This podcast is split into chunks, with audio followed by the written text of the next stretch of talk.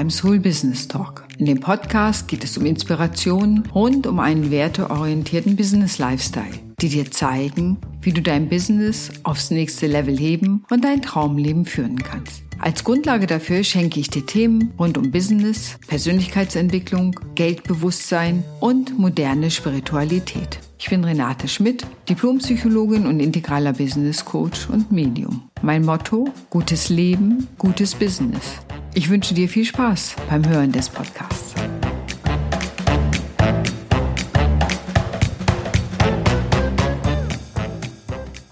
Moin und wie schön, dass du wieder dabei bist. Heute möchte ich mich mal mit einem gängigen Spruch auseinandersetzen, der heißt, tu, was du liebst und du musst nie wieder arbeiten. Ist das wirklich so? Wenn du tust, was du liebst, arbeitest du nicht mehr oder empfindest du es nicht mehr als Arbeit oder ist genau darin die Falle, dass du viel zu viel arbeitest, weil du ja tust, was du liebst und dann dich auch am Ende überarbeitest und diesem Spruch, den man Selbstständigen zuspricht, nämlich selbst und ständig wirklich total nachkommst. Tu, was du liebst und du musst nie wieder arbeiten. Auf einer Ebene denke ich, ist es vielleicht so? Denn wenn wir tun, was wirklich von Herzen herkommt, von innen herauskommt, was uns wirklich begeistert, tun wir es natürlich aus einer anderen Motivation heraus und damit fällt das Ganze leichter. Und wenn man jetzt sehr gnädig sein will an der Stelle, dann würde man sagen, tatsächlich, dann fühlt es sich nicht mehr wie Arbeit an. Aber ist das alles wirklich so? In einem Chat fand ich die Frage, was sei wichtiger für ein Business? Intelligenz oder Fleiß?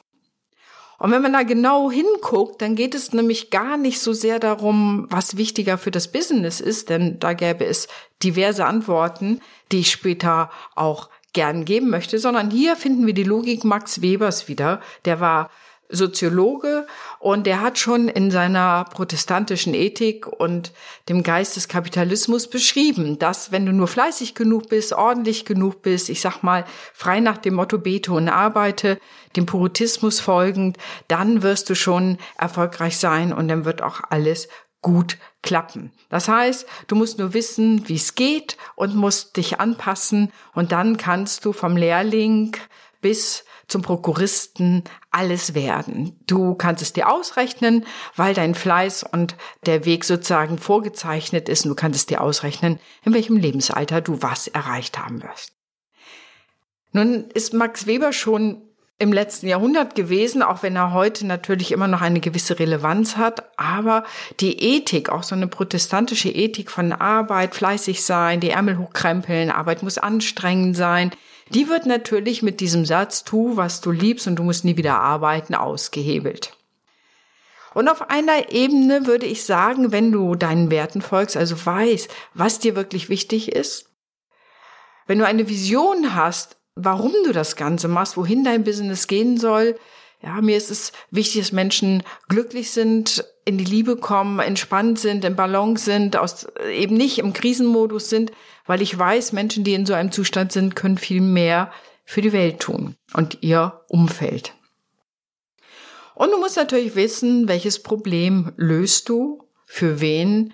Das sind schon mal so ein paar Basics. Wenn du das weißt, ist eigentlich eine gute Zeit, ein Business zu gründen, weil heute ist online so viel möglich und so viele Räume, die da entstanden sind, dass ganz viele Sachen, ja, gemacht werden können, die vor vielen, vielen Jahren gar nicht denkbar gewesen wären, wo ein Business viel regionaler war und eben nicht online und überregionaler aufgebaut werden kann.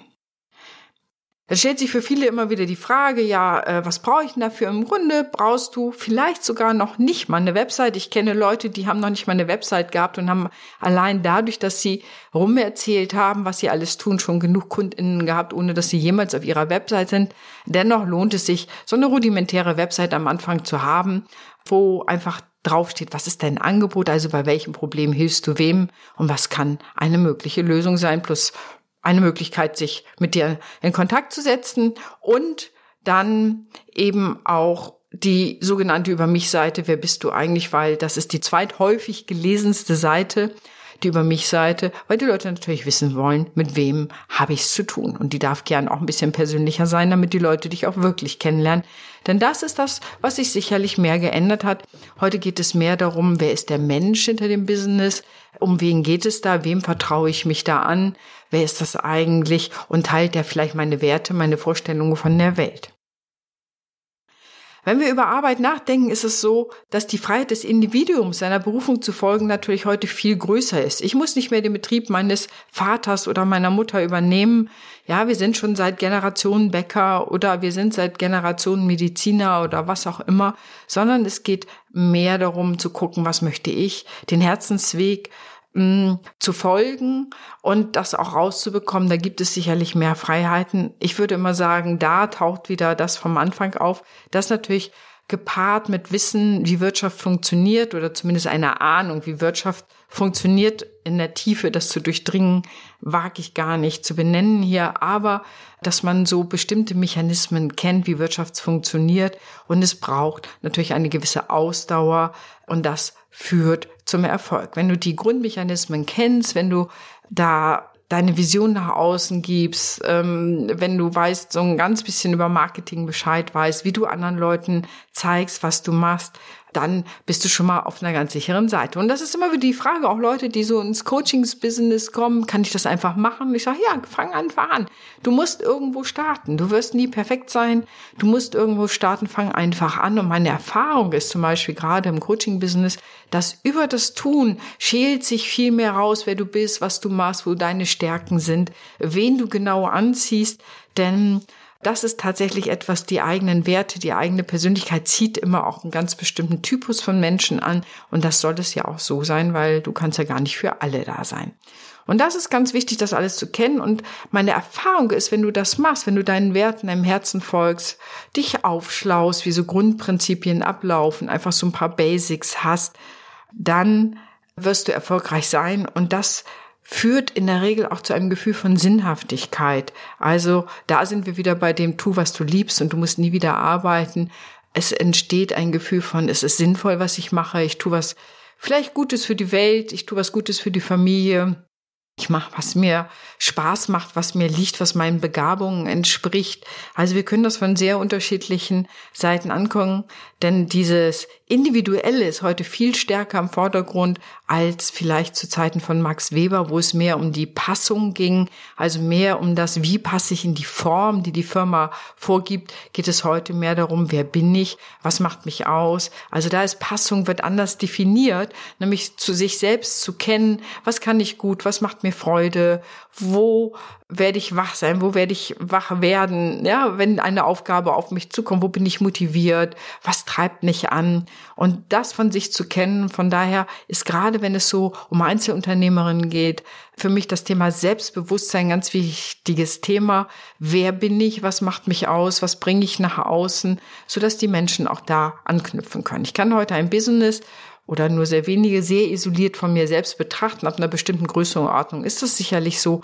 Aber ich arbeite ja mit Einzel- oder kleinen Unternehmen zusammen und da ist die Persönlichkeit des Unternehmers oder der Unternehmerin, der Selbstständigen ein ganz entscheidender Wirkfaktor, ob das Ganze erfolgreich wird oder eben auch nicht.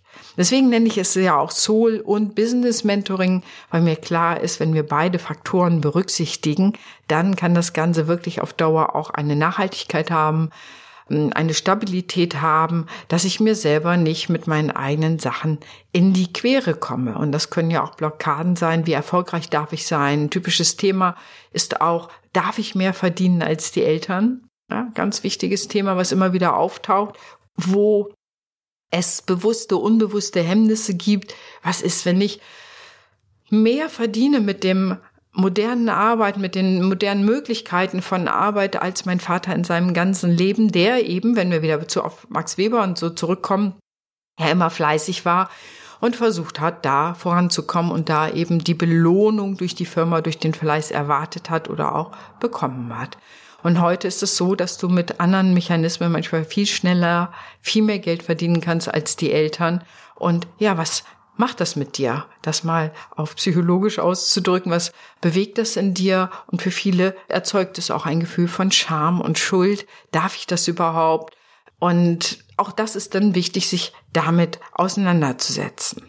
Also mit dem Spruch, tu, was du liebst und du musst nie wieder arbeiten, kann man ganz schön weit kommen. Tu, was du liebst und du kannst tatsächlich sehr erfolgreich sein, sehr viel schöne Dinge damit in die Welt bringen. Das ist meine Erfahrung einfach aus der Begleitung von sehr vielen Selbstständigen, Menschen, die sich selbstständig gemacht haben oder schon länger selbstständig sind und das jetzt verfeinern, damit der Umsatz auch noch sich weiter ausbauen kann und eben auch das Unternehmen gut aufgebaut sein kann. Und du kommst eben an Hürden, dass du plötzlich andere Lebensläufe, andere Biografien, andere Möglichkeiten hast als deine Eltern. Und das ist interessanterweise viele eben dann doch eine Hürde oder eine mentale Hürde, darf ich das eigentlich? Obwohl man kognitiv sagen würde, ja klar, gar kein Problem, aber emotional ist es meist eben nicht ganz so leicht. Das und noch viele andere Punkte können dir auf dem Weg begegnen, die dich auch hemmen, erfolgreich zu sein oder den Erfolg weiter auszubauen. Oft stolpert man über die eigene Persönlichkeit. Das ist immer ganz gut, dann die auch in einer Businessentwicklung mit einzubeziehen. Das ist jedenfalls sehr meine Erfahrung.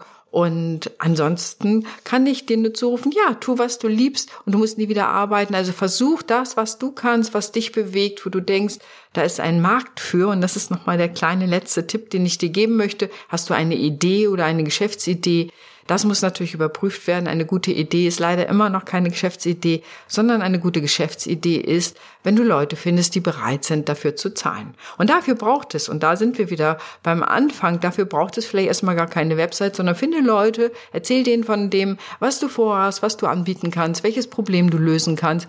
Und wenn du denn schon Leute findest, die dich dafür beauftragen, dann weißt du, okay, das ist nicht nur eine Idee, sondern auch schon eine Geschäftsidee.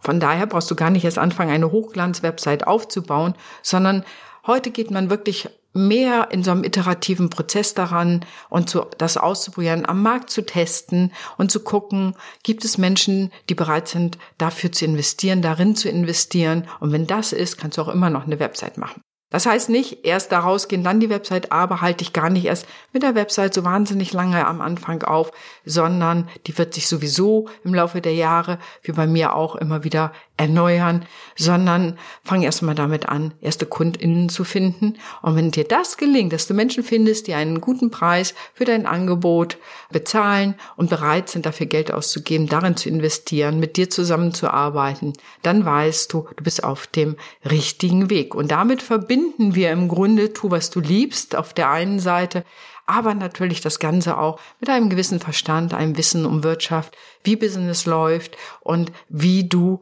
dich am Markt am Ende auch behaupten kannst.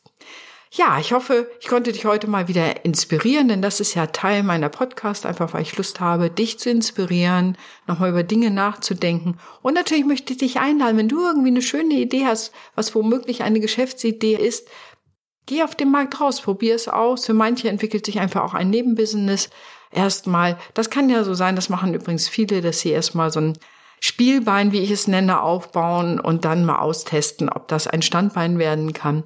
Geh einfach raus. Die Zeit ist reif. Es gibt keine bessere Zeit als jetzt. Die Möglichkeiten sind wirklich super, super gut, etwas Neues aufzubauen, in die Welt zu bringen, ein Business aufzubauen. Ja, und dann braucht es natürlich noch die Traute, also den Mut, das zu tun. Aber das ist ja nochmal ein ganz anderes Thema. In diesem Sinne danke ich dir fürs Zuhören und freue mich auf deine Kommentare. Und ansonsten wünsche ich dir noch einen fantastischen Tag. Deine Renate.